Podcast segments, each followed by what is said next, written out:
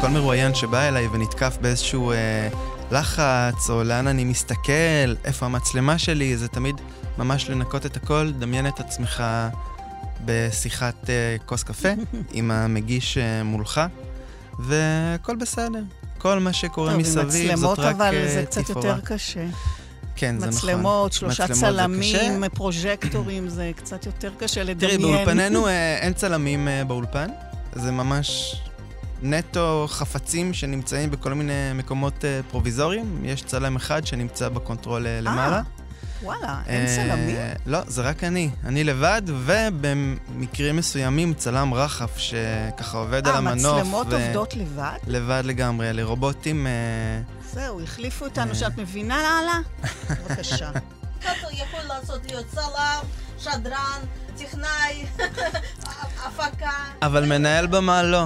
מנהל במה אי אפשר להחליף. זהו. תמיד צריך את הבן אדם הזה שישים את המיקרופון במקום הנכון, בזווית הנכונה, בצורה הנכונה. אז זהו, אז אתה רואה, בחרת, בסופו של דבר בחרת את המקצוע הנכון. כן. מה את אומרת? אנחנו בסדר? נראה לי שכן. טוב, אז נתחיל, ניצן. יאללה. יאללה, התחלנו.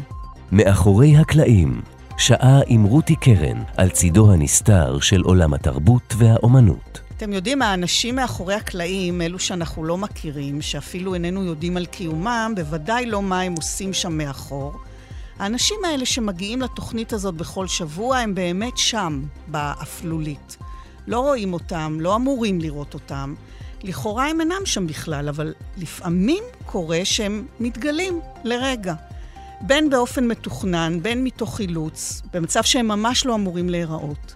זה קורה בדרך כלל כשיש תקלה, איזה כשל רגעי בלתי צפוי, ואז, אז אנשי מאחורי הקלעים האנונימיים נחשפים לקהל, למצלמות, למיקרופונים.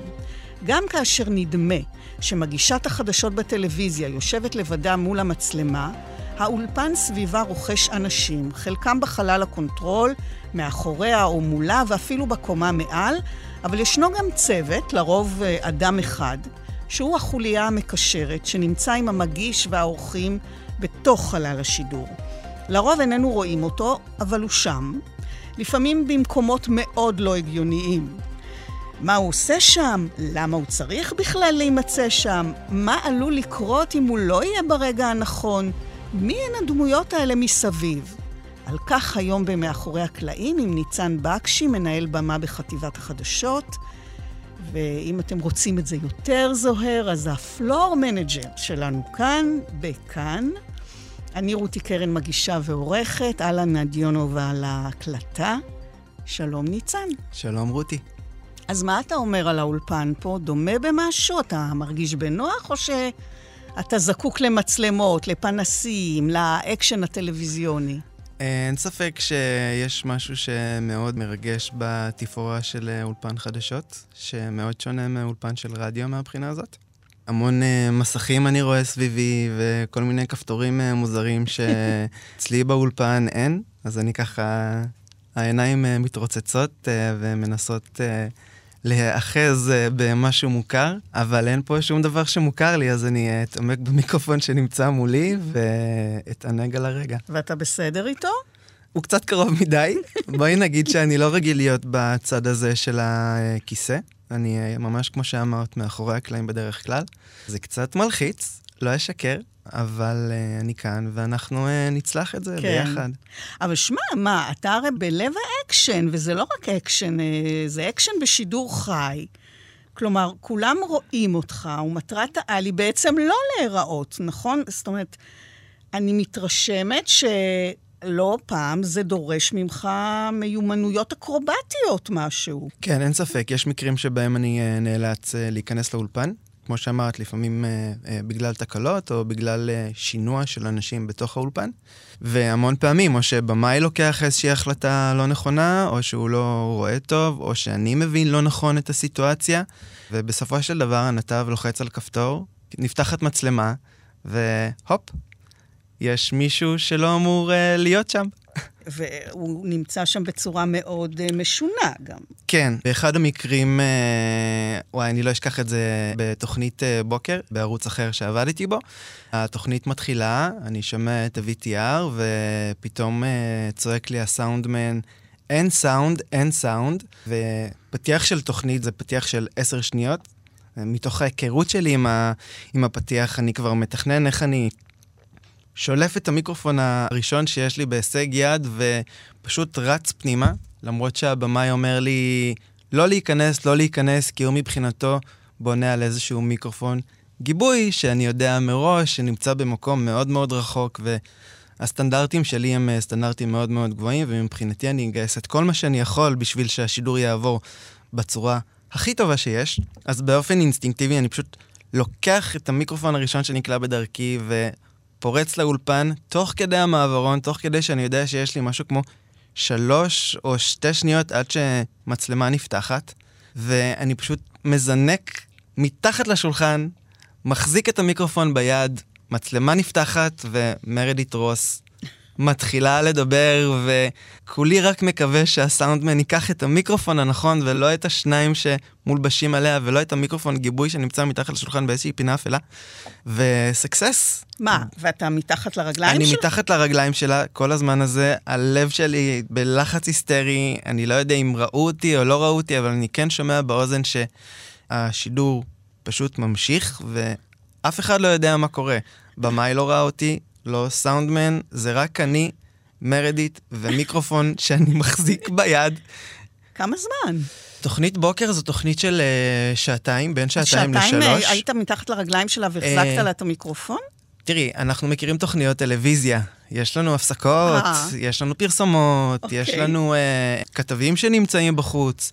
באיזשהו שלב הצלחתי למצוא את הזמן הנכון, לסיים את ה... סיטואציה מאוד הזויה, שגם מרדית לא הבינה בדיוק מה קורה, למה פלור נכנס. בערוץ הקודם שעבדתי בו, מנהל האולפן עבד מבחוץ. זאת אומרת, ברגע שהוא מסיים לעבוד, הוא יוצא החוצה ופשוט מחכה שהזמן יעבור, שיגיע מרואיין שצריך להכניס. והסיטואציה הזאת הייתה כל כך זרה לה, שהתגובה הראשונה שהייתה לה זה, היה שם איזשהו חיוך וצחקוק למצלמה, שאני חושב שרק בדיעבד הקונטרול הבין באמת מה קרה שם באותם שברירי שנייה. אבל כן, בסופו של דבר הייתי לה מתחת לרגליים איזה עשר שתים עשרה דקות, רבע שעה, שבמהלך הרבע שעה הזאת, כל השידור עובר דרך מיקרופון שמונח לי ביד, ואני מתחת לשולחן, ומגישה שלא מבינה מה קורה, אבל זאת המקצועיות של האנשים. כן, זה נשמע כמו סצנה מסרט, אתה, אם לא מתוך מת לחיות, שתכלס נראה לי שזה מה שאתה מקווה באותו רגע, אז אולי מאיזו קומדיה מטורפת. כן, יש, יש המון סיפורים כאלה של מנהלי במה, שמוצאים את עצמם הלא עוול בכפם, בתוך סיטואציות מוזרות, מביכות, מלחיצות, ביזריות לחלוטין.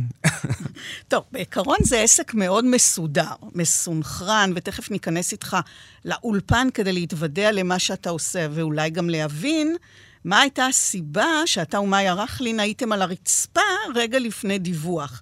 או שאולי נשאל אחרת, מה אומרות לך המילים רדי חמש? זה לא רדי לרצפה, נכון? לא, וואי, את אומרת את זה ויש לי צמרמורות בכל הגוף. חמש זאת מצלמת הרחף שככה משייטת לה ברחבי האולפן ולוקחת מין שוט מאוד רחב שבו רואים את האולפן במלוא תפארתו. המצלמה זאת ממש מלטפת את הסט, ימינה, שמאלה, למעלה, למטה, ובעצם חושפת הכל. במהלך אחד המשדרים המיוחדים, מאיה רחלין נקראה לאולפן לתת איזשהו אייטם, והיא עומדת לידי, ואני שואל את הבמה, אם היה איתי, אפשר להיכנס? אומר לי כן. אני לוקח את הכיסא. אתה נכנס פנימה כי אתה צריך לחבר אותה למיקרופון. אומר למאיה, בואי איתי, ואנחנו לאט לאט מתקרבים לעבר השולחן, שכבר יושבים שם כתבים ומגיש, זה שידור מיוחד שכבר רץ. ואני שומע את הוראות הבימוי כל הזמן באוזנייה באוזן, ומוודא שהפריים שצריך להיות זה פריים סגור על כתב שמדבר באותו רגע, ותוך כדי שאני עם מאיה במרכז האולפן, אומר הבמאי, רדי חמש, חמש. והתגובה האינסטינקטיבית שלי זה לקחת את מאיה, למשוך אותה לרצפה, כדי שחס וחלילה המצלמה לא תראה אותנו, בתקווה שצלם הרחף ייקח איזשהו שוט מאיזשהו כיוון שלא רואים, אבל זה לא היה נעים וראו הכל. מה ראו? ראו שני אנשים וכיסא, שוכבים על הרצפה באולפן החדשות של כאן אחת עשרה. פזצת. פזצת. ואז המילה הבאה שאני שומע באינטרקום, זה את המילה אוי. וכמובן שהבמאי מתעשת מאוד מהר ולוקח מצלמה אחת, נותן לי לסיים לעבוד, אומר לי באוזן, סליחה, לא שמתי לב, שאיך לא שמת לב, אני אומר לעצמי, קודם כל אתה נתת לי את האישור להיכנס, דבר שני, זה לא שאני נמצא במקום שאי אפשר לראות אותו, אנחנו uh, כמנהלי במה משתדלים uh, להתלבש, אמנם בצורה שתסתווה, אבל בתוך כל ההסוואה הזאת, בגדים שחורים, בגדים uh, אפורים, על הסקאלה הניטרלית הזאת, אי אפשר לברוח מזה, רואים אנשים שלא קשורים לשולחן, ואיך איך אתה לוקח את המצלמה הזאת, איך אתה לא רואה? אז איך הרגשת באותו רגע? באותו רגע לא חושבים יותר מדי, הלחץ הוא, הוא לחץ פנימי, כי את יודעת מה קרה. אבל את לא יודעת איך זה היה נראה. וזה צולם. וזה צולם. כלומר, אנחנו בבית דקות, ראינו את זה. ועברו דקות, וכעבור שעה אני מתחיל לקבל לטלפון שלי, תמונה שלי, עם מאיה רחלין, בפזצת מדורבת על הרצפה באולפנים.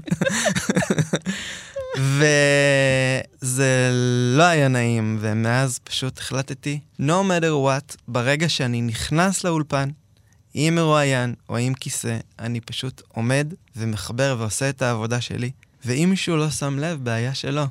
אתה לא המקרים, מסתתר. אני לא מסתתר, ברוב המקרים זה גם יוצא ממש נאה לעין. זאת אומרת, בסופו של דבר העבודה קורית, ומבחינתי כמנהל אולפן, אני לא רואה את זה בעייתי, כמובן, כל מקרה לגופו. אבל אם קורה, ואני כבר שם, וכבר לוקחים את המצלמה, אז אני שם, וזה בסדר שאני שם. נכון. אני בטוח שהצופה מהצד השני לא חושב שדברים קורים מאליהם. נכון. מישהו מכניס לא, את האנשים... לא, אולי כן לא חושב שדברים קורים מאליהם. במסגרת הרובוטיקה לא, בשביל... והטכנולוגיה nowadays. כן, אני הבנתי ממך שבעצם אה, אין צלמים. נכון. לא ידעתי את זה. כשהגעתי לתאגיד, לפני שש או שבע שנים בערך, מערך הצילום עדיין היה כזה של פדיסטיילים ומצלמות ו-human beings, ממש היו ארבעה צלמים באולפן, וככל שהזמן חלף, חטיבת ההנדסה ביצעה רכישה מאוד מאוד גדולה של מערכת מצלמות רובוטיות. יש שם שני סוגים של מצלמות, סוג אחד שיודע לזוז לבד וגם לנסוע, לפי תוואי שהוא מוגדר מראש על ידי הצלם, וסוג אחר של מצלמות, שכן יודע לעשות פנים ימינה שמאלה וטילטים, אבל שאני לוקח באופן ידני ומשנה ממקום למקום. אתה משנה. אני משנה, אז כן. אז המצלמות, אבל איך הן יודעות איך לצלם? מי בעצם נותן להם את הפקודות? יש צלם רובוטיקה, שככה מוגדר, צלם רובוטיקה ו-סי סי יו שיושב בקונטרול, והוא מלמעלה, ממש עם ג'ויסטיקים, מכווין את המצלמות ימינה, שמאלה. כמה מצלמות? יש לנו באולפן ארבע מצלמות, והצלם שולט על הצלם אחד שולט על כולם? שולט על כל הארבע מצלמות, לפעמים אפילו על יותר. וואו. לפעמים אפילו על יותר, יש מצלמות באולפני תל אביב, יש מצלמות באולפני חיפה ובאר שבע, ועל כל המצלמות האלה, מכל קצוות הארץ, יש צלם אחד שנמצא בקונטרול ושולט על כולם. צמצום כוח אדם. כן, אנחנו שם. כן. אז אתה אומר, זהו, אני לא מסתתר יותר, אני עומד... אם אני צריך להיכנס, אני שם, אני חלק מהמערכת, אז פחות מטריד אותך שיראו אותך חלילה, אבל את החוטים של המיקרופונים, אתה מקפיד להסתיר היטב. וואו, זאת החולשה הכי גדולה שלי. קבלים של מיקרופונים באופן כללי, קבלים שמצטלמים, זה צורם לי ברמות שאין לי דרך לתאר. הכל חייב להיות מאוד מוצנע, בדרך מסלולים מאוד מדויקים, וגם המסלולים שבהם אני מעביר את המיקרופונים, אני מאגן אותם עם כל מיני אביזרים וקליפסים שצברתי עם השנים. זאת האומנות. כאילו חשובה לך מאוד האסתטיקה. מאוד חשובה לי. יש שיגידו חשובה לי יותר מהסאונד עצמו לפעמים, והמון פעמים אני מקבל ככה צ'פחות על ראש מהסאונדמנים, תקשיב, זה לא עובד לי. ויש שם איזשהו מסע ומתן, שבמהלך המסע ומתן הזה, כל אחד מוצא את הכי נוח לו והכי טוב לו. לפעמים אני מתפשר קצת, הסאונדמן לא מתפשר אף פעם, אבל זה בסדר, זה בסדר. אני גם תמיד אתאים, או אשתדל להתאים כמה שיותר את צבע המיקרופון לצבע הביגוד. זאת אומרת, השילוב של השניים הוא סופר סופר חשוב. יש לנו בתאגיד מיקרופונים שחורים, יש לנו מיקרופונים לבנים, יש אפילו מיקרופון בצבע בז' שמעולם לא השתמשתי בו. אז אבל... אם באים עם חולצה אדומה? תראה, המטרה שלי זה שהוא יסתווה כמה שיותר, אבל כמובן שאי אפשר להתאים את הכל להכל. יש את הביגוד הבהיר, שבאופן אוטומטי אני אשתמש במיקרופונים הלבנים, ויש את כל השאר. בסופו של דבר, מיקרופון נמצא שם, וזה בסדר שהוא יהיה שם. אבל אני כן אשתדל, אם יש לי אפשרות משחק מסוימת, כן להתאים כמה שיותר את הצבע של המיקרופון לצבע של הביגוד. היה לי מקרה לפני ממש כמה ימים של אחת המגישות, קרן אוזן, ביום שבת, שהגיעה לשדר, והיא לבשה מכנס שחור, גופייה לבנה וז'קט כחול. כל החושים שלי במוח התבלבלו והסתבכו, והתחלתי להתייעץ עם אנשים מה נכון יותר לעשות, האם את המיקרופון הלבן על הגופייה הלבנה, האם מיקרופונים שחורים על הז'קט הכחול. הסתבכתי עם זה לגמרי בסופו שלה, והחלטתי, אוקיי, אני נשאר גנרי, שמתי שני מיקרופונים שחורים על הז'קט הכחול, ופשוט המשכנו אה, את השידור. הבעיות שלך הם הרבה מעבר להתאמת צבעים. כן, יש גם את העניין של הביגוד. אצל גברים אין את הבעיה הזאת, כי הם תמיד מגיעים עם חולצה או מקופטרת או חולצה וז'קט מעל, אבל נשים זה כבר סיפור אחר. יש לנו חצאיות, ויש לנו שמלות, ויש לנו חגורות ואוברולים, ועוד מגוון מאוד מאוד גדול של בגדים. שמה יש... הבעיה? תראי, המיקרופון צריך להיכנס מאיפשהו. לרוב הוא נכנס מתחת לחולצה, או uh, הצד של הז'קט. כשאני מגיע למצב שבו היא מגיעה לי מרואיינת עם אוברול, ואין לי מאיפה להכניס את המיקרופון, אני נמצא בסיטואציה קצת בעייתית. אוברול? יש אוברולים. תתפלאי. אנשים לובשים אוברולים. בשבוע שעבר הגיע לאולפן כנרת בראשי, ואחד ממנהלי האולפן שעבד איתי ביחד, הוא רואה את כנרת עם אוברול, מסתכל עליי ומושיט לי את המיקרופון, ואומר, כך, זה שלך.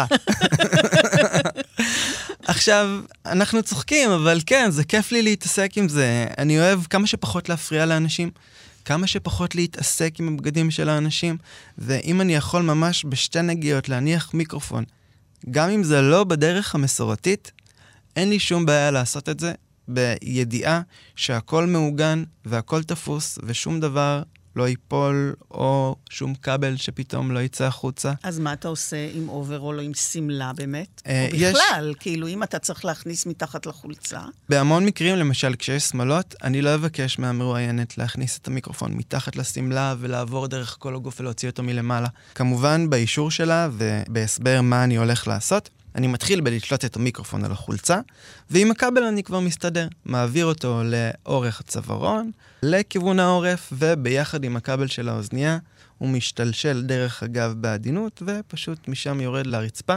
בעצם הקבל של המיקרופון לא בא במגע כמעט עם המרואיין, וככה גם אני לא צריך לגעת יותר מדי, או לא צריך להטריח את המרואיין, לעשות דברים שהם לא נוחים לו. אז יש לך שיטה מיוחדת להעביר את החוט, את הכבל, מעל הבגד. נכון, מעל הבגד. נכון, לא מתחת. נכון, מעל הבגד. את הדבר הזה עושים ברגע ש... או שנתקלים בלבוש קצת בעייתי, או שלצורך העניין מגיעה מגישת מהדורה כלשהי, שהיא כבר לבושה, והמכנס, והחגורה כבר רכוסה היטב, והכל כבר יושב כמו שצריך לשבת. במקרה כזה, אפילו בלי שהמגישה תבקש, ממש מניח את המיקרופון על החולצה בעדינות, מעביר את הכבל מסביב. מיכל רבינוביץ' למשל אוהבת את זה מאוד. היא גם מאוד סומכת על האסתטיקה שלי, והמון פעמים גם מבקשת. בתחילת המשמרת, כשאני מגיעה לעבוד, היא אומרת, אתה איתי היום? אני אומר לה, כן. היא אומרת לי, יופי, אני שמחה לשמוע. זה כיף. כן, זה מאוד כיף לקבל מחמאות על עבודה שאת אבל עושה. אבל בכלל, כשאתה באמת, זה מגע מאוד מאוד קרוב של להתקרב לגוף. באמת העניין הזה של גבר עם אישה, או לפעמים גם נשים דתיות שמגיעות, נניח להתראיין, איך אתה מסתדר עם זה? מעטים המקרים שבהם התקלתי בסירוב מוחלט, גם כשמדובר בנשים דתיות. נשים שמגיעות לאולפן יודעות שבסופו של דבר צריך להגיע מנהל אולפן, הוא צריך לחבר אותם למיקרופון, זה משהו שהן מכירות כבר, זה לא זר להם. אז או שהיא אומרת, תן לי, אני אעשה, mm-hmm. במצב הזה היא ממש מכניסה את המיקרופון ותולה את הנק על הדש של החולצה, ולי יש את הביקורת, האם זה טוב מספיק או טוב פחות. אם צריך אני נאלץ, אז אני כן עושה איזשהו פיין-טיונינג קטן. יש לך גם כל מיני אמצעי עזר, הבנתי, נכון? כן, לאורך השנים דאגתי לאסוף כל מיני חפצים שיעזרו לי להעמיד את המיקרופון בצורה אסתטית שאני הכי אוהב. יש המון המון סוגים של חולצות, יש חולצות מאוד מאוד דקות, והמיקרופון... כמה שזה יישמע מוזר, זה פריט לבוש יחסית כבד, שחולצות דקות לא מצליחות uh, להחזיק. אז יש לי כל מיני פלטות מפלסטיק, ריבועים מקרטון uh, מאוד מאוד מאוד קטנים, שנראים מספיק טוב בשביל שהם יוכלו לעבור גם במידה והם מצטלמים. באחד המקרים נקראתי לחבר את שרון וקסלר, החזאית שלנו, והיא הגיעה עם חולצה מאוד מאוד קלה, והיא מסתכלת עליי ואומרת לי, מה עושים, ניצן? אז אמרתי לה, אני דקה מגיע, הולך לתיק שלי, שולף ריבוע קרטון כזה שעטפתי בגפר טייפ שחור, אני מגיע, תולה לה את המיקרופון, ביחד עם החלק הזה על הדש, היא מסתכלת, היא אומרת לי, וואו, מה זה? אמרתי לה, כן, זה שלי, אני מסיים לעבוד עכשיו, וחסר לך והוא לא יחזור אליי, מתי שזה לא יהיה, אמרה לי, תקשיב, עבודה נהדרת, מילה שלי, אני אחזיר לך אותו. אז שמע, בוא תעשה לנו אולי איזה קורס בזק, שאם יהיה צורך נוכל להחליף אותך, או שזה יהיה מסובך מדי. מה, מה זה בכלל מנהל במה? אנחנו מדברים, מדברים, מדברים, אבל בוא תסביר, מנ... מה מנ... זה? מנהל במה בעצם אחראי על כל מה שקורה באולפן בזמן שידור. אני בעצם הפנים של הבית, ככה אני תופס את עצמי, אני מקבל את המרואיינים, מקבל את המגישים, מושיב אותם איפה שהם צריכים לשבת, בתזמונים מאוד מאוד מסוימים, הכל לפי כל אייטם והמרואיין שלו. יש מקרים שבתוך תוכנית בין הפסקות מתחלפים מספר מרואיינים במספר מרואיינים, אני יכול להגיע למצב שיש לי החלפה של שמונה אנשים בשמונה אנשים, זה דורש להכין אותם שיהיו בסטנד-ביי, לנצל כל שבריר של שנייה, גם אם זה אומר לצורך העניין, להגיד לבמאי, לפני היציאה לברייק, אני צריך את הזמן הזה, תסיים על מצלמה שתיים, שזאת המצלמת מדיום של המגיש, בלי הלונג שוט, כדי שאני אוכל להיכנס במהלך ההפניה לחסויות, להיכנס לתוך האולפן, לנתק את האורחים של הפאנל הנוכחי, ולהחליף אותם באורחים החדשים. אין לי הרבה זמן... לטעויות, הכל צריך להיות מאוד מתוזמן, לכל אורח יש את הכיסא שלו, הכל לפי האייטם המדובר. מעבר לזה, אני גם סוג של אחראי על צוות הקונטרול, זאת אומרת, אם אנחנו מגיעים בתחילת היום... איך יש... סדר היום באמת? בוא תאר לי את זה. אה, היום מגיע? מתחיל ב-שתים עשרה בצהריים. יש לנו שתי... נחמד. נחמד מאוד. במהלך המשמרת הזאת אני מגיע, עושים איזה קפה, מקשקשים קצת עם החבר'ה, מה קורה, מה נשמע, ואז אני נכנס לאולפן ומתחיל לעבוד. אני נערך לשידור כמו שאני נערך למלחמה.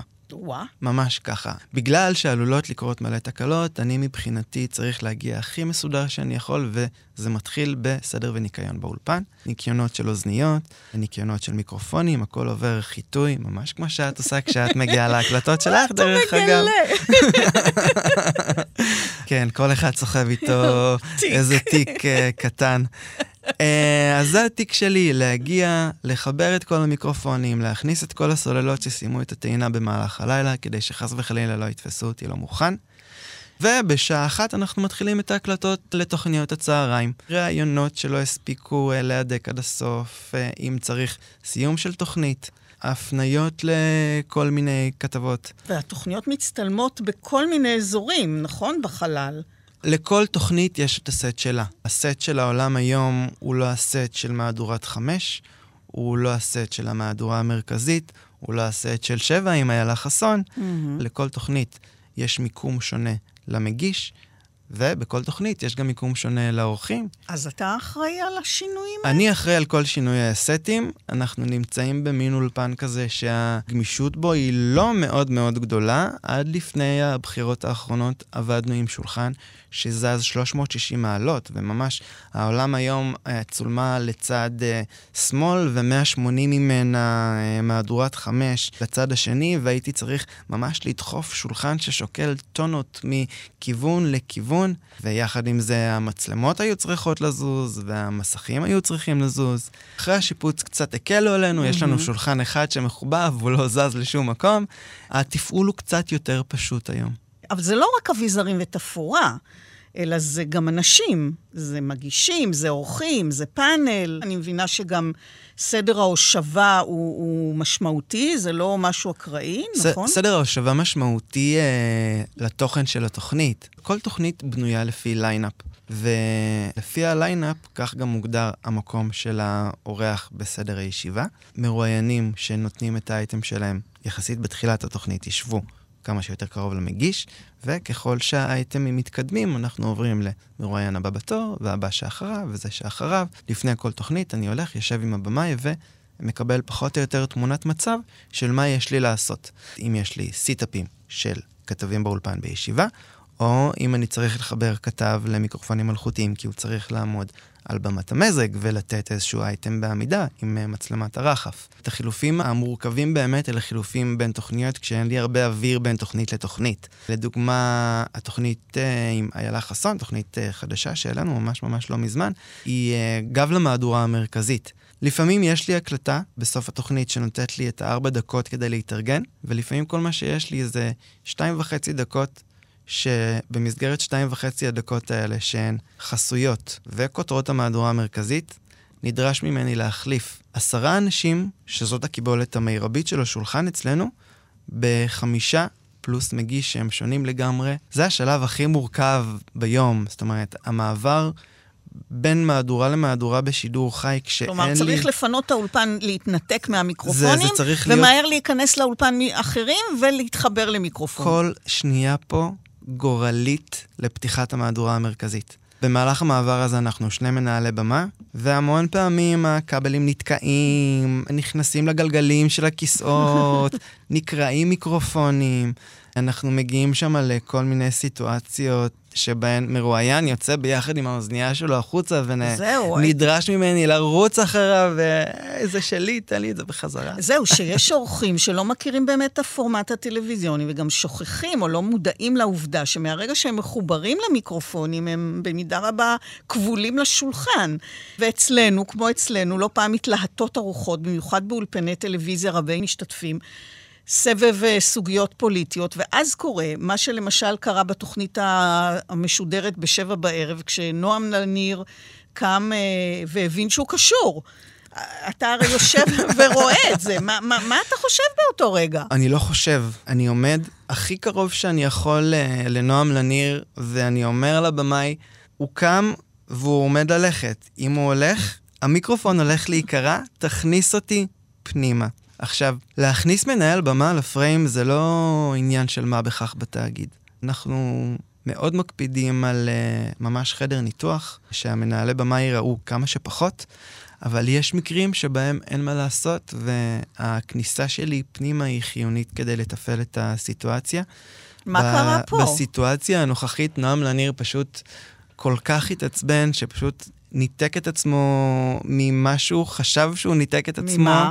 הייתה לו גם אוזנייה וגם מיקרופון, והוא התנתק מהמיקרופון, אבל האוזנייה שלו עדיין הייתה מחוברת, והוא ממש בא ללכת, וקרן אוזן שהייתה מנחה באותו יום, ניסתה קצת להרגיע את הרוחות ו- ולהושיב אותו, והוא נעתר, וישב ורצה להיות חלק מהדיון, אממה, המיקרופון כבר לא היה מחובר. נועם פתחי רצה להשיב לו על איזשהו משהו שהוא uh, אמר, ונועם לניר צעק, אבל רגע, אני לא מחובר, ושמעו אותו ממש ממש מרחוק באיזשהו הד כזה, כמו שאני נשמע כרגע, uh, וכולם צוחקו, וקרן אמרה, לא נורא, לא נורא, תכף ניצן ניכנס ויעזור לך עם זה. וזה היה הקיו כניסה שלי כן. פנימה. Uh, עשו את זה ממש במודע, בהכרזה, ב... כאילו, נתנו לצופים הצצה על איך בעצם זה עובד בצורה גלויה. כן, זה נכון. מה שקרה שם זה שנועם לניר רצה לתת חיבוק לנועם פתחי כדי לעשות שם איזשהו פיוס. סולחה, כן. ממש ניתקתי אותו מכל הציוד כמו שצריך, המתנתי בצד, הם הלכו, התחבקו, הכל. עם מצלמה חמש שדיברנו עליה לפני כמה דקות, הכל באוויר, הכל מצולם, ואני מבין את הסיטואציה ולוקח... כמה צעדים אחורה כדי לתת להם את הזמן, ואז נועם לניר חוזר לכיסא שלו, מתיישב, אני נכנס בחזרה, וכל הזמן הזה המצלמה מכוונת לכיוון נועם פתחי, כי בכל זאת אני כבר הייתי פחות העניין באותה כן. סיטואציה. חיברתי את נועם לניר והשידור המשיך אה, כסדרו. עכשיו, מכיוון שמדובר בציוד עדין, בחיבורים אלקטרונים, יש להיזהר מאוד גם עם שתייה, כמו כאן באולפן שלנו, שחלילה שישפך משהו על הקונסולות והמיקרופונים. כן, אני מסתכל על הקפה שלי מרחוק, ואני אומר, טוב, עוד רגע. אל תגיד את זה בכל רם, אסור להכניס קפה לאולפנים. סליחה, התכוונתי לבקבוק מים. כן. את הקפה סיימת קודם בחוץ. אין לך קפה פה, סליחה. אז גם זה נעשה בפיקוח, ורק אתה רשאי להכניס מים, קפה או תה, במיוחד בשידורים ארוכים. אז אתה גם מלצר לעת מצו. אני גם מלצר, ואני ממש ממש לא מתבייש בזה, להפך. אני כאן כדי לתת שירות, וזה משהו שחרטתי על הדגל שלי עוד בתחילת הקריירה. אני אעשה כל מה שצריך בשביל שלמרואיינים שלי יהיה נוח ונעים, במיוחד במשדרים ארוכים כמו במשדר בחירות. עברנו הרבה מהם לאחרונה, באחד המשדרים יצאנו להפסקה, ועקיבא נוביק, הוא כתב אצלנו בחטיבה, ביקש לצאת, הוא יוצא החוצה, חוזר אחרי דקה עם מגש, ועל המגש שש כוסות זכוכית מלאות בחלק קפה, חלק תה, חלק קפה נטול, ומגוון סוגים של סוכרים. סוכר לבן, סוכר חום, מהצוקרזית. חומרים יוצאים מן הכלל בשביל הציוד. אין ספק. כן, אני מסתכל על זה ולא מבין מה קורה, ואני אומר לו, מה נראה לך שאתה עושה? עשה לי, החבר'ה רוצים קפה, מה? אמרתי לו, אין שום בעיה, אבל אפשר לבקש, אתה ממש לא נכנס עם זה פנימה, בטח שלא ככה. אני לוקח ממנו את המגש הזה, והוא מתחיל לצעוק עליי. אז הוא יוצא הכל. הושבתי אותו במקום, ותן לי את הקפה שלי, ואני לא אתן לך את זה כרגע, תמתין בסבלנות. בסופו של דבר, יצאנו לו עד הפסקה, ושאלתי, מי שותה מה? וממש הכנסתי להם כל אחד והכוס החד פעמית שלו, בצורה ממש מסודרת. ולמה זה משנה שאתה תכניס את זה או הוא יכניס את זה? תראי, הציוד, האולפן שלנו הוא אולפן שהושקע בו המון המון כספים. יש לנו וידאו רולים. כן, אבל גם הוא יודע שצריך להיזהר. כן, אבל הם לא מכירים את הפיינטיונינג. מה הפיינטיונינג בזה? כלומר, אתה מחזיק את הכוס בצורה אחרת, אתה לוקח כוס מסוימת. קודם כל, אני לעולם לא אמלא כוס עד הסוף. תמיד מגיע חצי כוס, אם מישהו רוצה שוב, יכול לבקש, הכל בסדר. בסדר. ניוד של שתייה באולפן זה גם כן חלק מהעניין. זאת אומרת, אדם לא ייכנס ויגיש משקה ממרכז הבמה, שהמרכז הבמה הוא עשוי וידאו בו אחד במה דריכה, שהכל שם חשמל, והכל שם קירות ליד מאוד מאוד יקרים. מספיק שמישהו מועד ונשפך טיפה, ואנחנו כבר בבעיה. אני מבינה שיש איזה כתב שאוהב להכניס בקבוק מיץ. יש לי איזה גיג קטן עם ליאור לוי, יש לו עניין עם שתייה ממותקת, וכל פעם כשהוא נכנס עם הבקבוק הסגור שלו לאולפן, אני אומר לו, מה ליאור, דיברנו על זה? אמר לי, מה, ניצן, אבל זה בקבוק, תעשה לי הנחה. ו? ואני עושה לה את ההנחה הזאת. תראי, כשמדובר בבקבוק סגור... יש פה התרופפות של הנהלים, סליחה. כן, תראי, בקבוק סגור פחות יש לי בעיה עם זה, אבל גם אז אני כל הזמן עם העיניים של שמה יישפך או שמה ייראה בפריים. הוויכוח הזה בינך לבין נוביק על שתייה, גם הוא חלק בלתי נפרד מהתפקיד, והיכולת להתמודד מול התנגשויות שלכאורה נראות קטנות, אבל הן כן משמעותיות. סיפרת קודם על האתגר והקושי בחיבור מיקרופונים שצריכים להשתחל מתחת לבגדים, ועל הרקע הזה אתה חווה כמעט מלחמת עולם. במסגרת מקום העבודה הקודם שעבדתי בו, עבדנו בשלושה אולפנים, כל אולפן שידר בשפה שונה. משמרת אחת עבדתי באולפן ששידר בצרפתית, והכתבות שהיו נכנסות לאולפן היו מאוד מאוד מפונפנות ולבושות בלבוש מאוד מאוד מינימליסטי. מה זה אומר? מבחינתי לבוש מינימליסטי זאת גופייה שהיא יחסית חושפנית, עם כתפיות ספגטי דקות דקות דקות. בסופו של דבר אני צריך להעמיד שם מיקרופון, והמון פעמים זה דורש ממני להגיע למקומות יחסית אינטימיים. ככלל, הייתה הנחיה גורפת שנשים נכנסות עם ז'קט. הכתבות באולפן בצרפתית היו לבושות יחסית חושפנים, גופיות פסטה, ומתוך כך הגיעה אותה הנחיה.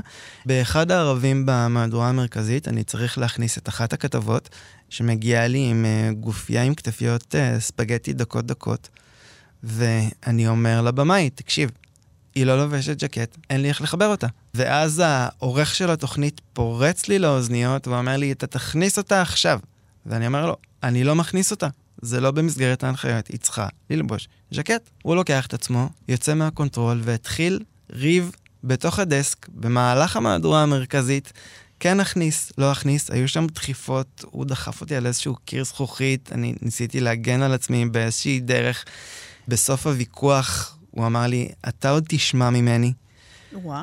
כולי בחור צעיר שממלא אחר הנהלים שלו, לא כל כך הבנתי מה לעשות עם הסיטואציה הזאת. בסופו של דבר היא הלכה, הביאה ז'קט והיא נכנסה פנימה. בסוף המהדורה, ממש לקראת היציאה שלי הביתה, עמדו בשורה העורך של התוכנית, המפיקה, המגיש, ופשוט לא הפסיקו לנזוף בי. למה לא הכנסתי אותה כמו שהיא? זה היה the walk of shame. אין דרך אחרת להגדיר את הדבר הזה. ופשוט הגעתי הביתה, בוכה את חיי, ולא מבין בעיקר למה הייתי צריך לקבל את כל הדבר הזה. כנראה שהאוטפיט שימש את האייטם, אבל גם כשאוטפיט משרת אייטם מסוים, זה צריך לעבור דרך איזושהי שרשרת אישורים, כדי שגם אני ידע איך להתנהל באותה הסיטואציה. אז על פני השטח נדמה שזה תפקיד טכני. פשוט למדי, חיבור מיקרופונים, מושבה, הזזת כיסאות, שאגב גם זה לא ממש פשוט, אבל בעצם כמו ברוב תפקידי מאחורי הקלעים שיש ממשק עם אנשים, צריך ממש מיומנויות התנהגותיות, פסיכולוגיות אפילו. יש שתי דרכים לעשות את העבודה שאני רואה לפחות כמנהל אולפן. אתה יכול להיות תקיף, אסרטיבי ואגרסיבי על הסט ולייצר משמעת ברזל, ואתה גם יכול להיות נחמד, ונעימי, ועדיני. אבל ככה אתה גם מסתכן שידרכו לך על הראש. כן. הדרך שאני מצאתי לנכון. עזוב, אני באה עם גופיית ספגטי עכשיו, אל בלבל את המוח. אז חבל, את נשארת בחוץ, ואת לא נכנסת אליי לאולפן, שימי על עצמך שקט. לא, אז אתה כבר לא עדיבי ומתוקי. אז אנחנו חייבים למצוא את הבאלנס. אין ספק. אני מאמין בשיטת השוט והגזר. זאת אומרת, כשאני מגיע לנהל אולפן, יש את ניצן האסרטיבי, ויש את ניצן החברותי, והם שניהם נמצאים על השולחן כל הזמן, ואני כל הזמן מכתיב טון ומסביר מה כן ומה לא, אבל כל הזמן גם בחיוך ובאהבה, וגם אם משהו קצת יוצא משליטה באיזשהו שלב, ומתווכח איזשהו ויכוח, הוא מתלקח על הבמה בזמן הפסקה, תמיד לדעת להרגיע את הרוחות, כי בסופו של דבר האינטרס שלי זה שהשידור יעבור כמה שיותר חלק וכמה שיותר נעים. הדינמיקה ביני לבין יושבי האולפן היא דינמיקה סופר חשובה. ברגע שהמרואיינים, המגישים והכתבים מרגישים נוח איתי, הם גם ירגישו נוח בפני כן. המצלמות. עכשיו, אנחנו מדברים על קשר עם המגיש, גם עם חברי הפאנל, אם יש, גם אורחים מבחוץ, וגם עם צוות הקונטרול, הבמאי, העורך, כלומר, אתה ממש בתווך ביניהם. בואו נזכור שיש כאן גם עניין של טיימינג וסינכרון בין כל הדברים האלה. וואו, כל מה שקורה באולפן עובד בתזמון, חייב לעבוד לפי uh, שרשרת הוראות של הבמאי כלפי הקונטרול והאולפן, ויש לי חלון הזדמנויות מאוד מאוד קטן לשנע את האנשים, להכניס אותם, לחבר אותם, לפרק אותם. לפעמים גם עולים, עולים קצת, לפעמים גם גוערים בי, מהר יותר. ואין דבר שאני שונא יותר משאומרים לי, מהר יותר. זה גם הכי מלחיץ, ואז הכל הופך להיות לאט יותר, נכון? זה מלחיץ, זה בעיקר מעצבן, כי אני עושה את המקסימום שאני יכול, ואתם רואים, אני לבד פה ואני מתרוצץ כמו עכבר בכלוב. אל תגידו לי נו. המון פעמים אני נתקל בסיטואציות שבהם הבמאי מבקש איזשהו משהו מאיזשהו איש צוות, והדבר הזה לא נעשה. ומתחיל להתפתח ויכוח ודיון על זה שהבמאי כן אמר, על זה שהצלם לא שמע, על זה שהבמאי אמר פעם שנייה, על זה שהסאונדבן לא שמע, ואני כאילו יושב באולפן ואומר לעצמי, תפתרו את הבעיות האלה אחר כך, לכל דבר יש זמן. מה יעזור לכם להמשיך להתווכח על הדבר הזה over and over again? יש פה שידור לנהל. ויש הרבה ויכוחים כאלה? יש לא מעט. כן? אה, אולפן חדשות אה, זה דבר מאוד מאוד דינמי. תראי, מי שלא עובד לא טועה. אין מה לעשות. כן, אבל השאלה אם זה מגיע באמת, אתה יודע, בגלל שזה לחץ, בגלל שזה שידור חי, בגלל שזה מאוד מורכב, זה קרקע פוריה לאגרסיות. זה נכון, ואני חושב שאחת מהתכונות uh, הטובות אצלי דווקא, שאני כל כך יודע לשמור על איפוק, וכל כך יודע לסנן את הדברים האלה, ולא להוציא אותם החוצה. לפני כמה חודשים היה לי uh, מעבר בין התוכנית הכל פוליטי בשבת, לחדשות uh, סוף השבוע של טלי מורנו, והייתי לבד, בלי עוד מנהל במה שעזר לי באותו שלב, והיינו צריכים לעשות חילוף של המון מרואיינים במגישה והמון uh, כתבים, היה צריך גם לעשות כל מיני שינויים על הסט, זאת אומרת, מצלמות היו צריכות לזוז, מוניטורים היו צריכים לזוז, והיה לי ממש ממש מעט זמן. ובסוף המהדורה, אחרי שאני מנתק את טלי מכל המיקרופונים, היא מסתכלת עליי ועושה לי, ניצן, תשמע מה שעשית פה היום בשקט ובמקצועיות, שפו ענק. וואו. ואני כולי צמרמורות. איזה כיף. ואיזה כיף לקבל כזה. נכון. רותי, אני מרים ומפרגן לעצמי כל כך הרבה, זה מתחיל להרגיש קצת לא נעים. לא, זה נעים מאוד, משום שאתה יודע, זה בדיוק הדבר של, של התפקידים האלה של מאחורי הקלעים, שבאיזשהו מקום זה אנשים שלא רואים אותם. תרתי משמע. כלומר, גם לא רואים אותם, לא יודעים על קיומם, כמו שאני כל הזמן אומרת, אבל גם האנשים שעובדים איתם באיזשהו מקום, הם כמו אביזר, הם כמו מצלמה, הם כמו... וזה רגע שהיא ראתה אותך. היא שמה לב, מה עשית מסביב? משהו שאולי כבר הפך למובן מאליו. כן, זה נכון. המון פעמים אני, אני לוקח כמובן מאליו פעולות אוטומטיות שאני עושה, ואני לא באמת מרגיש ש, שעשיתי יותר מדי, ובסופו כן. של דבר, כשאת מקבלת את הפרגון נכון. על זה, את, את בעצם חושבת מה עשית, ואת, ואת מבינה שזה ממש לא מובן מאליו. נכון, ואתה גם פדנט, נכון? חשובה לך מאוד מאוד הנראות, האסתטיקה, הסדר. העיניים שלי כל הזמן על הסט, כל הזמן על המיקרופונים, ברמת, אם יש לי פאנל של עשרה אנשים, הגובה של המיקרופונים, אצל כולם, באותו גובה. חיילים. חיילים, ואם צריך, אני אציק לבמה עשרים פעם, ואני אכנס כמה שצריך, כמובן, במגבלות השידור החי. כן. אז אתה לא אוהב שרואים את החוטים. הוא מתמחה בהסתרה שלהם. אבל מילא מיקרופון נקום, יש לך צרות הרבה יותר גדולות מזה, נכון? כן, זה נכון.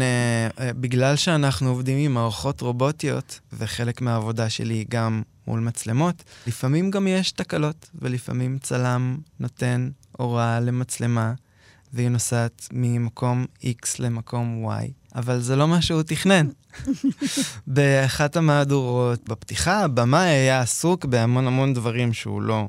האולפן עצמו, כל מיני מוקדים בחוץ, וחיבורי סאונד עם כל מיני כתבים שנמצאים בשטח, והצלם ככה בדיוק החליף משמרת, ופה מתחילה הבעיה, כי מה שתכנן הצלם שהיה לפניו הוא לא מה שיודע הצלם שמגיע אחרי, והבמאי סופר לסוף הפתיח, הצלם לוחץ על כפתור, נותן תנועה למצלמה שלו, שבאותה מצלמה היא המצלמה שנעה מימין לשמאל, ובמקום לנוע שמאלה, היא נעה ימינה, ובעצם דורסת את המצלמה שלוקחת את המגיש. טירוף, בסיטואציה הזאת, תאונת מצלמות, אני עוד חמש שניות... צריך את הצלמים באולפן? כן, אין תחליף לבשר ודם. לגמרי. אין תחליף לבשר ודם. בסיטואציה הזאת, אני שומע את הרעש, ואני מבין שאין לי לונג שוט, כי המצלמה כבר חטפה איזשהו סיבוב ונמצאת באיזשהו מקום אחר, ואין לי גם מצלמה שתיים שמשמשת את המדיום שוט שלה מגיש.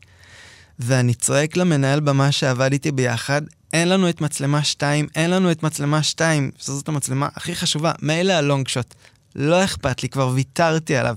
יש לי חמש שניות להעמיד פריים של מדיום מגיש, והכל לפי גבולות גזרה מאוד מאוד מסוימים, זה לא יכול להיות כל פריים, כי המטרה שלי היא שהצופה יבין כמה שפחות, שהייתה שם איזושהי בעיה, כן. שהיה שם איזשהו אינסידנט, ובאינסטינקט אני לוקח שליטה על מצלמה שלוש, שתפסה את מקומה של מצלמה שתיים, עכשיו חשוב להבין, אנחנו מדברים פה על רובוטים במשקלים של טונות. וואו. להזיז ידני, זאת לא אופציה, בשום צורה, ולקחת שליטה ולקחת אותם עם הג'ויסטיק ימינה, זה משהו שלוקח זמן והרבה זמן. בסופו של דבר היו לי חמש שניות, והצלחנו להציל את המצב, ובאיזשהו שלב הבמאי, בממש שלוש, שתיים, אחד, רואה שאין לו לונג שוט וצועק, אין לי לונג שוט, כשבכלל אין לו אפילו מדיום שוט של המגיש, ואני אומר לעצמי, בוקר טוב, עכשיו אתה נזכר, איפה היית עד עכשיו? הייתי עסוק בלכוון פריימים באיזשהו מקום אחר, ואז הוא ממש זורק, רדי מצלמה שתיים שתיים, והמצלמה כבר הייתה מוכנה על המגיש. ו... מה עשית? לא הבנתי.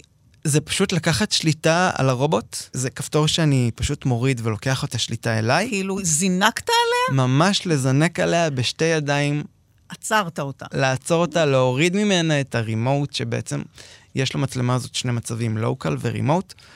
רימוט זה מצב שבו שולט הצלם בקונטרול, והוא לא הבין מה קורה. ואחת הסיבות שנתנו לי את האישור הזה, באמת לקחת שליטה על הסיטואציה, זה עצם העובדה שאף אחד לא הבין שם מה קורה. וכן, גם פה מנהל במה נכנס אה, לתפקיד, ה... אפשר להגיד צלם, כן. אנחנו גם צלמים, לצורך העניין אני גם צלם אה, במקצועי, אחרי תואר ראשון בצילום. אז יש לי גם קצת ידע על איך מתפעלים את המצלמות האלה. מההכרה שלי, את הפריימים המסוימים, גם ידעתי איך לעשות את הכל בצורה הכי מהירה, שנתנו את הפתרון הכי טוב. מה הסיוט הכי גדול שלך, אבל הוא, הוא, הוא כן קשור למיקרופונים בסופו של דבר. וואו, אני חושב שהפחד הכי גדול שלי זה כשכתב עומד על איזשהו וידאו וול באולפן וצריך לתת אייטם בעמידה, כששישיג גרפיקה שרצה על המזג. יש פה שני מיקרופונים, כשאחד משמש את המיקרופון האמיתי, ואחד, לא הדמה, אבל מיקרופון גיבוי, ועוד uh, מין uh, בלפק כזה קטן של אוזניה, ותארי לעצמך סיטואציה שבה הכתב עומד על במת מזג, ופתאום... מה זה במת מזג? במת מזג זאת הבמה שעליה הכתבים עומדים, כשהם צריכים לתת, נגיד, אייטם אינפורמטיבי, ומכינים עליו איזושהי גרפיקה. גרפיקה.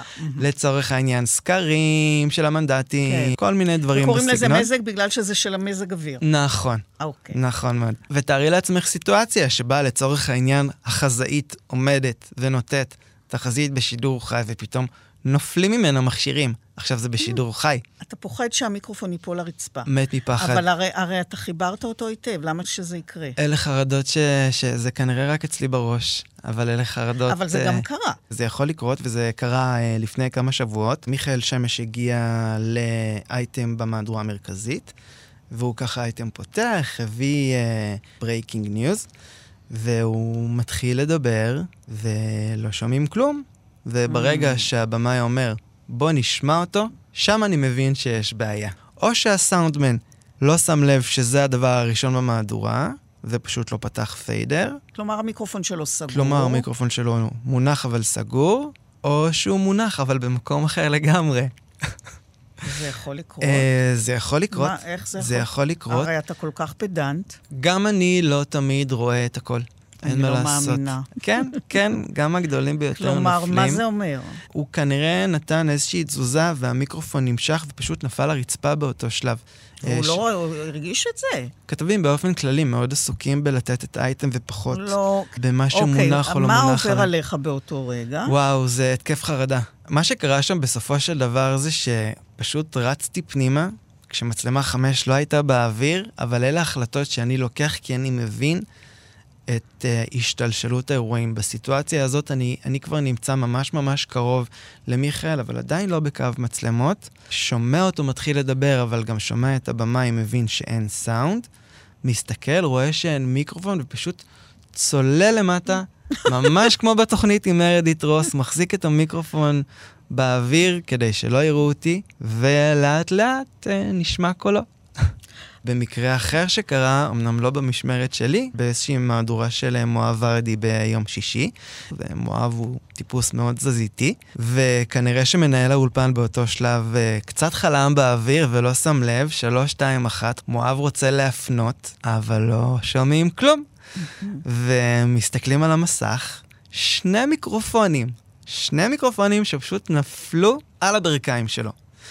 מה שקרה שם כנראה זה שהבמאי אמר למואב שאין עליו מיקרופונים, והוא לאט לאט משש, וראו אותו ממשש, ותוך כדי שהוא ממשש את עצמו, אומר, יש לנו תקלת סאונד קטנה, ורואים אותו מחזיק את אחד המיקרופונים, תולה אותם על הדש, ופשוט ממשיך הלאה, כאילו לא קרה שום דבר. הם יודעים להסתדר בעצמם לפעמים, אתה רואה? כן, זה נכון. שמע, זה מסוכן. מסוכן מאוד. אתה אומר שאלו רגעים של חרדה ולחץ ואתה רוצה למות, אבל אתה גם משוגע על זה, נכון? אחרת לא היית במקצוע. אז מה מהנה בזה בעצם? אני מאוד אוהב את האדרנלין הזה.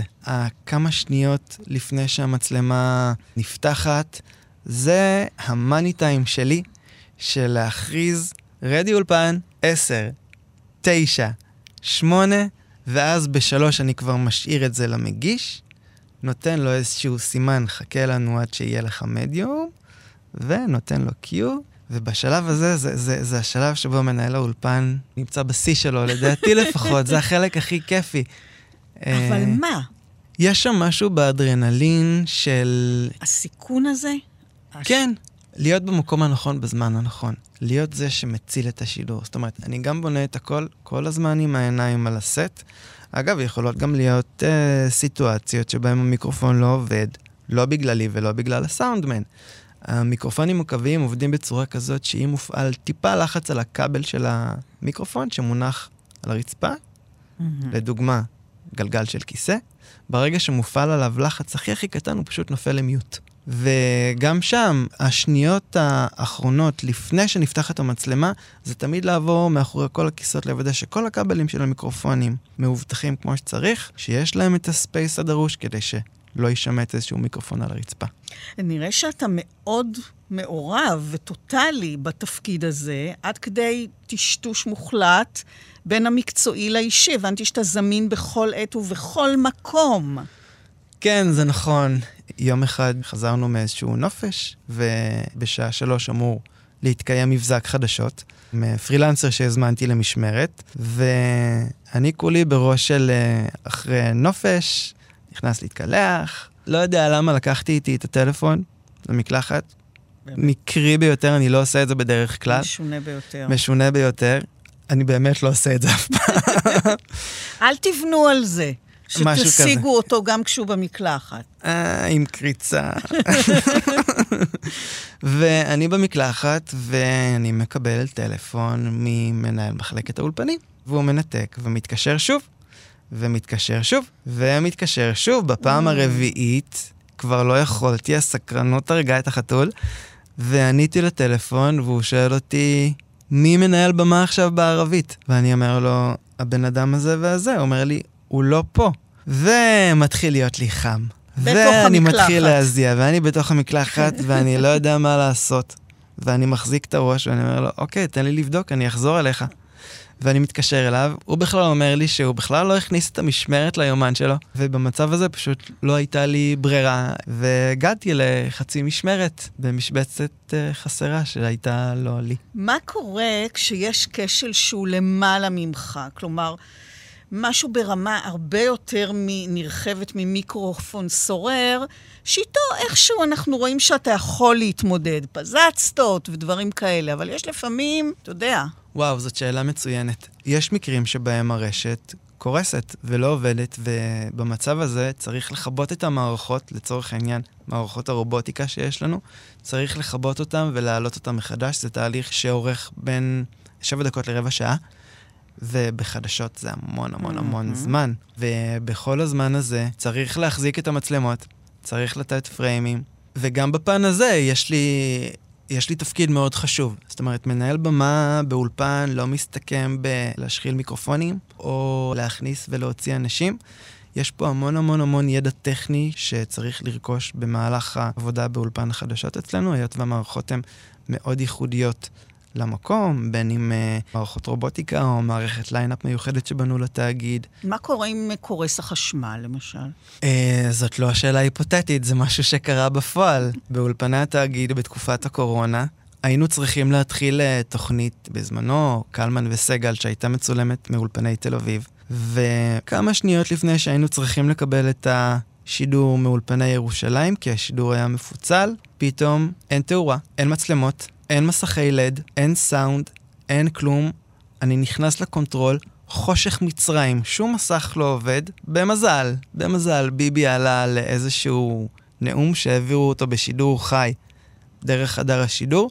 בסופו של דבר לא הרגישו את התקלה הזאת, אבל כשהדבר הזה קורה, זה לא רק חושך באולפן, זה גם חושך בעיניים, ואין איך לצאת מהדבר הזה. בעיקרון, כפי שהסברת, אתה האיש הרואה ואינו נראה, או זה שלא אמורים לראות, אבל קורה שאתה כן מגיח להכניס מישהי לאולפן, לנתק מישהו שמתחיל ללכת עם הכבל, להכניס סוגת יום הולדת, גם זה שלך. נכון. וקרה שנכנסת ולא ידעת שמצלמים. כשהתחלנו לשדר מאולפני מודיעין, היה מין נוהג בקונטרול, שבסוף מהדורה כולם היו אומרים, תודה רבה, שלום, סיימנו, מורידים את האוזניות והולכים. עכשיו, לי כמנהל במה באותו שלב לא היה איזשהו אינדיקטור כדי לדעת אם אני עדיין באוויר, אם לא רואים, אם יושבי אולפן עדיין מצטלמים. באחד המקרים אמרו בקונטרול, תודה רבה, סיימנו, הנחנו את האוזניות והמיקרופונים, ואני איכשהו הבנתי שאנחנו כבר לא משודרים, ואני מקפץ לי פנימה, מתחיל לנתק את החזאית. מסיים חזאית, מגיע למגישת המהדורה המרכזית, ואז אני שומע ברקע, ממש רחוק רחוק, לא, אנחנו עדיין באוויר, עדיין באוויר. אני לא מבין מה קורה. נגמר השידור, אני יוצא לדסק ואמרו לי, תגיד, אתה נורמלי? אמרתי להם, אני נורמלי? אמרתם, תודה רבה שלא מסיימתם, הורדתם את האוזניות, מה אתם רוצים שאני לא אכנס פנימה? זהו, הדבר הזה נגמר בדרך לא כל כך נעימה. בזמנו הבמאי הראשי כנראה ראה טלוויזיה באותו יום, הוא לא היה במשמרת, הוא היה בבית. כשהוא בבית אז הוא רואה טלוויזיה. כן. אין, אין. אנחנו אנשי חדשות, רותי, אנחנו צריכים את זה כמו אוויר לנשימה. הוא כנראה ראה את השידור, ראה אותי, נכנס פנימה, הוא צילם את המסך של הטלוויזיה שלו עם הטלפון, צילם אותי, מפרק את החזאית מציוד הסאונד, ושולח תמונה לקבוצה של מחלקת אולפנים, ואני רואה אותי מוקף בעיגול סגול, ומוצמד לזה טקסט, להבא מנהל במה, לא התפרץ לשידור לפני שהוא אה, נגמר. ואני מסתכל על זה, חצי מיואש, ואומר לעצמי, אם הקונטרול היה אומר לי, מתי יורדים משידור, אולי הדבר הזה לא היה קורה. מצד שני, אתה משמש מחליף למגיש, בטסטים, בחזרות ופיילוטים של תוכניות חדשות, ושם אתה יכול לטעום קצת מה זה להיות בפרונט. כן, אני חושב שהפעם הראשונה שחוויתי באמת את ה... איך זה מרגיש להיות מרואיין, כשסיימתי את הפקת האירוויזיון בארץ ב-אלפיים תשע עשרה, והתחלנו טסטים לחדשות הלילה שהייתה אז רומי נוימרק הגישה, והיו צריכים מרואיין שישב איתה על הסט בשביל הטסטים. עכשיו אני כמובן ישר קופץ, מתנדב, כי אני, אני אוהב, אני אוהב, אני באמת אוהב. אני מגיע, מתיישב על הכיסא, מחבר את עצמי למיקרופון מצד אחד, מצד שני עדיין עם האוזניה של מנהל האולפן ששומע את הקונטרול, ורדי חמש, חמש, ורומי מתחילה לשאול אותי, שלום ניצן, מה שלומך, ואיך היה באירוויזיון, ואני רוצה להתחיל לשתף אותה בחוויות, וכל מה שאני שומע זה באוזן של הפלור, את הבמאי, חותך בין מצלמות, וכל תשומת הלב שלי והריכוז שלי נמצא שם, כי אני... כי אתה אני, מנהל אני, במה. אני מנהל במה, אני לא מרואיין, אני לא יודע לעשות את הדברים האלה, רותי. גם עצם העובדה שאני פה עכשיו, גילוי נאות, לא מובן מאליו. זה, זה... פתחנו בזה ש... שזה לא מקום שהוא טבעי לי. ואני מסתכל על רומי, והיא מסתכלת עליי, ואני מנסה לשתף אותה איך היה לי, וכל מה שיוצא לי זה גמגומים ובלבולי מילים, והתחלתי להילחץ מזה עוד יותר. ההרגשה היא מאוד קשה, כי בסופו של דבר התחייבתי למשהו, ולא סיפקתי את הסחורה. במקרה אחר שהיה לי, זה היה ביחד עם לוסי איוב. היא נדרשה לתת את הנקודות במופע האירוויזיון. עכשיו, אנשים חושבים שזה מסתכם בזה שמגיע טלנט, נותן את הנקודות והולך הביתה. זה לא באמת ככה, מתקיימים טסטים way, way before. זה כמעט שבוע של חזרות על כל המופע האירוויזיון. וכדי לא לטרטר את הטלנט, את הטסט האחרון של חלוקת הניקוד, עושה מנהל האולפן שנמצא באולפן באותו רגע. וסיימתי את האירוויזיון ב-אלפיים תשע עשרה, וכולם ידעו שאני חובב אירוויזיונים מושבע, שקר גס. פשוט עבדתי לעבוד שם. אז לקחתי לעצמי את המשבצת של החזרות הגנרליות, ואני מגיע ביום שישי, מתמקם, לוקח את הטקסט, אפילו הזנתי לעצמי אותו למערכת ככה, ואני מתרגל ומתרגל ומתרגל, ואני כבר יודע את הטקסט ממש ממש טוב, ומגיע המאני טיים, ואני מתיישב על הכיסא של לוסי, רואה את עצמי, שמסתבר, לדעתי בדיעבד זאת הייתה טעות. אני חושב שאם לא הייתי רואה את עצמי על המסך, הכל היה עובר חלק וכמו שצריך. מגיע התור של ישראל, ואני רואה על המסך תמונה של שני מגישים, ותמונה שלי מוקרן על שני מסכי ענק ברוטרדם. זה היה משהו מטורף. ואני בשיא ההתלהבות, Good evening, Rotterdam. עכשיו אני צועק, עכשיו מה אתה צועק? אתה לא צריך לצעוק, שומעים אותך. אני מרוב ההתלהבות הייתי כל כך כל כך אנרגטי, ו... הייתי כל כך עסוק בגוד איבנינג הזה, שבאיזשהו שלב כבר לא קראתי מהטקסט, אלא התחלתי לבלבל כל מיני מילים מוזרות. עכשיו, היה איש טלפרומטר שגלגל לי את הטקסט בקונטרול, וידעתי למי אני צריך לתת את שתים עשרה נקודות. עכשיו, אני קופץ לו בטקסט, והוא לא יודע לאן ללכת. באיזשהו שלב פשוט הפסקתי להתייחס לטקסט שנמצא, ואני פשוט אומר, And our twelve points goes to... פותח איזשהו דף שהיה לי בין הרגליים באותו שלב, כדי להראות כאילו אני מקריא מאיזשהו זה, ונותן את הניקוד, וכולם אומרים, thank you, thank you, ואני יוצא מהשידור הזה חבול, ומיואש, ומבואס, ולא יודעת פה, אני רוצה לקבור את עצמי. אז כאילו, אתה מבין שזה לא בשבילך, אתה איש מאחורי הקלעים קלאסי, מה שנקרא, אבל אתה בעצם מרקד בין שני העולמות. אתה שם, בתוך חלל השידור, אבל לרוב לא בעין המצלמה. Mm-hmm. אמנם יש לך עמדה יפה בירושלים, אבל בתל אביב, לקחת אותי פה קודם לאולפן הסמוך, אולפן הטלוויזיה, כן. שנמצא פה מעבר לקיר, והראית לי שממש היית צריך להצטנף ליד הדלת, לאורך כל השידור, כן, שטח התפעול של מנהל האולפן הוא לא שטח מאוד גדול. עד כמה שבירושלים האולפן שלנו הוא גדול, והוא באמת גדול, הייתי באולפני חדשות.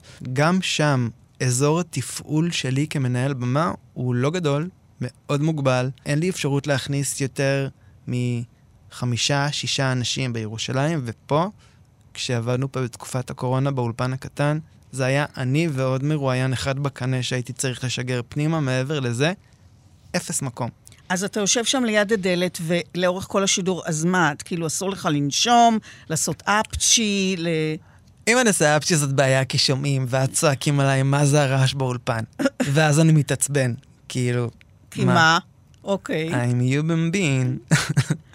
אבל זה קורה, לפעמים יש רעש, ושואלים מה הרעש. לפעמים אני מתרץ שזה לא קשור אליי, לפעמים אני לוקח את האחריות ומבקש סליחה וממשיכים לא, הלאה. לא, זה די קשה, אתה יודע, לשבת שם לאורך זמן בפינה הקטנה ליד הדלת, מעבר, כמו, מעבר, כמו איזה חתול. כן, מעבר לעובדה שצריך לשמור על שקט בשביל שלא נשמע בשידור, זה גם המון פעמים מסיח את תשומת הלב של המגיש ושל האייטמים המצטלמים. אבל כשאתה באמת מחליף, סטטיסט, או בכלל מסתובב שם באזור, מסתופף, עם המצלמות, עם פנסי התאורה, לא מתחשק לך לשבת על הכיסא ושהמיקרופון יחובר לחולצה שלך? אני ברגשות מעורבים עם זה. כי מצד אחד, נגיד עכשיו כבר נרגעתי ואני מדבר איתך בצ'יל וכיף סבבה, ומצד שני, כשאת יודעת שאת בשידור חי והמצלמה נפתחת, יש לי המון נגיד קטעים שלי יושב במקומות חסרים על שולחן, כשיש סביבי כתבים, ופתאום אני מתחיל לדבר על כל מיני נושאים שמעניינים אותי, והכתבים שסביבי פתאום כאילו מסיתים את הראש וכאילו, וואו, מאיפה באת? בוא תצטרף לשולחן, תהיה חלק מהפאנל. ואני כבר יודע את המקום שלי, חבר'ה, תודה רבה, היה לי לעונג להנים את זמנכם, עכשיו בבקשה שיבוא מי שאמור לשבת על הכיסא זה עכשיו, כי יש לי דברים אחרים לעשות. אבל לא מתחשק לך להיות בפרונט? אה... תראי, לדעתי, לכל מנהל במה יש איזשהו חלום בסופו של דבר לשבת על הכיסא הזה. אחרת אנחנו לא היינו שם. יש לי המון המון דוגמאות של, של מנהלי במה, שהם חלק בלתי נפרד מהאייטם, והם עושים את זה כבר שנים. רותי רון עושה את זה בצורה פנומנלית. יותם שפי, שהוא חבר מאוד טוב וגם קולגה, שגם אותו רואים המון פעמים בפריים, ביחד עם אנשים, לבד, נותן... איזשהו אה, טקסט אה, שאמור אה, לתת. זה כיף, זה מרגש, אבל אני חושב שזה סף ריגוש שעוד לא הצלחתי לעבור. זאת אומרת, אני יודע להכניס סוגות יום הולדת, אני גם מאוד טוב בזה, אני יודע להכניס רגל קרושה לחלק מהאייטם. לפני שנתיים קראו לי להכניס אופגניות לאולפן בתוכנית של שרון ואורי, ואז גם כל החגיגה, מצלמה חמש, ורואים אותי, וזה כיף, וזה נחמד, אבל זה כיף נחמד ל-עשרים שניות, אני נכנס, אני יוצא, תעזבו אותי בשקט. אגב, המון פעמים אני נמצא בצד שבו מלמד אנשים איך מדברים. מבזקנים חדשים שמגיעים לתרגול באולפן, לצורך העניין בתחילת יום, שמתואם אייטם של טסט מבזקנים ב-שתים עשרה וחצי, אני תמיד אהיה שם. בדרך כלל עושה את זה יאיר ויינרב, שמשדר אצלנו, הוא מלהק כל מיני אנשים ש... שרוצים להיות uh, בפרונט, וכל פעם אחרי טסט כזה אני מסתכל מהצד, סופג, סופג, סופג את האופן שבו הטסטר מגיש את איך שהוא מגיש, ובמקרים מסוימים יאיר אפילו לא צריך לתת את האינסרט שלו, הוא פשוט מפנה אליי ואומר למבזקן, לניצן יש כמה הערות, תקשיב, הוא... תראי, לרוב אין לי הרבה מאוד אינטראקציה עם קהל. אין לי כמעט בכלל, זאת אומרת, לדבר לקונטרול זה המקסימום שיוצא לי, ואין שם יותר מעשרה אנשים בדרך כלל. אחד האירועים הפרטיים שעשיתי, בעוונותיי אני עושה גם כאלה, היה אירוע של שאלות ותשובות עם השרה לשעבר מרב מיכאלי. האירוע התקיים בבימה עוטף, ואירוע גדול עם קהל, ושם בעצם היה המפגש הראשון שלי עם מה שנקרא הפעלת קהל. אינטראקציה אמיתית עם אנשים. זאת אומרת, המון אנשים שיושבים על טריבונות, ובין כולם יש אותי, מנהל במה שרגיל לעשות חדשות. ופתאום צריך גם uh, לתת מונולוג פתיחה מול קהל. הרבה ניסיון אין לי כאמור, ובמשך uh, שבוע שלם לפני תחילת ההפקה אני מנסה להבין איך אני בכלל תוקף את הדבר הזה. אני עם כל הפחד במה והביטחון העצמי, ופתאום אני צריך לעמוד עם מיקרופון ולדבר בפני מאתיים איש, זה טריף אותי ממש. הקהל נכנס, האירוע מתחיל, הבמאי נותן לי את הקיול להיכנס, התרגשות, התרגשות, צי, כפיים, אורות, ממש כל ההצגה, המוזיקה, ואופס, המונולוג הראשון שלי מול קהל, פשוט עובר בשלום, ואפשר אפילו להגיד שדי בהצלחה, רותי. נו, אז מה, לא בא לך יום אחד להגיש את המבזק? אני צריך לחשוב על זה. לא תתני לברוח מזה, אה? אוקיי, okay, אז אם נשאר עוד קצת זמן, אני רוצה לקחת אותך לרגע אחד קטן וסופר מרגש שקשור בדיוק לדבר הזה שנקרא קדמת במה. באחד מימי החזרות שלי באירוויזיון אלפיים תשע עשרה, היינו צריכים לעשות חזרה לשיר שדנה אינטרנשיונל הייתה צריכה לבצע. בקיצור, אז כולם במקומות, מחכים ומחכים, אבל דנה לא בא. הם מתחילים להבין שדנה כבר לא תגיע לחזרה. עוד דקה, עוד שתי דקות, ופתאום מגיע אליי בקליינר עם מיקרופון ביד ואומר לי, כך. אני מסתכל עליו כאילו נפל בערך, ואז הבמה היא פשוט קורא לי באוזניות לעלות לבמה, כי צריך להתחיל רן, צריך להתחיל את החזרה. וככה בלי לחשוב יותר מדי, מצאתי את עצמי עושה חזרה לנאמבר של דנה, שהיא אהבת חיי בערך ומוסה להרצאה בפני עצמה. ארבע דקות שלמות שלי, משחק דנה ושר את השיר שהיא תבצע במופע הסיום בגמר. נהניתי ברמות מטורפות, והתחנפתי למצלמה, כאילו אני איזה סופרסטאר. כן, אז את יודעת מה? אולי יום אחד זה עוד יקרה באמת. נראה שאם יש משהו שאני ממש טוב בו זה לחלום, ובינתיים בלי לפתוח פה, טפו טפו, נראה שמשהו שם די עובד, כי הנה, אני פה היום, מתראיין לפודקאסט, הסקט, שכל העולם ואשתו בערך הולכים לשמוע, וזה עוד פחד במה קטן שלי, שהצלחתי לכבוש. ניצן בקשי, תודה רבה לך. תודה רבה, רותי. בתוכנית מאחורי הקלעים שוחחנו על ניהול במה באולפני טלוויזיה. תודה לניצן בקשי, הפלור מנג'ר בחטיבת החדשות של כאן. אני רותי קרן, מגישה ועורכת. עוד תוכנית גם בשישי הבא בשש, וגם בשבת וברביעי בשתיים בצהריים, וכמובן בהסקט. לצד כל התוכניות הקודמות, להתראות. ביי. טוב, אז עכשיו אתה יכול ללחוץ על האנטר, וזה יפסיק את ההקלטה. אני לא יודע אם אני רוצה. אה.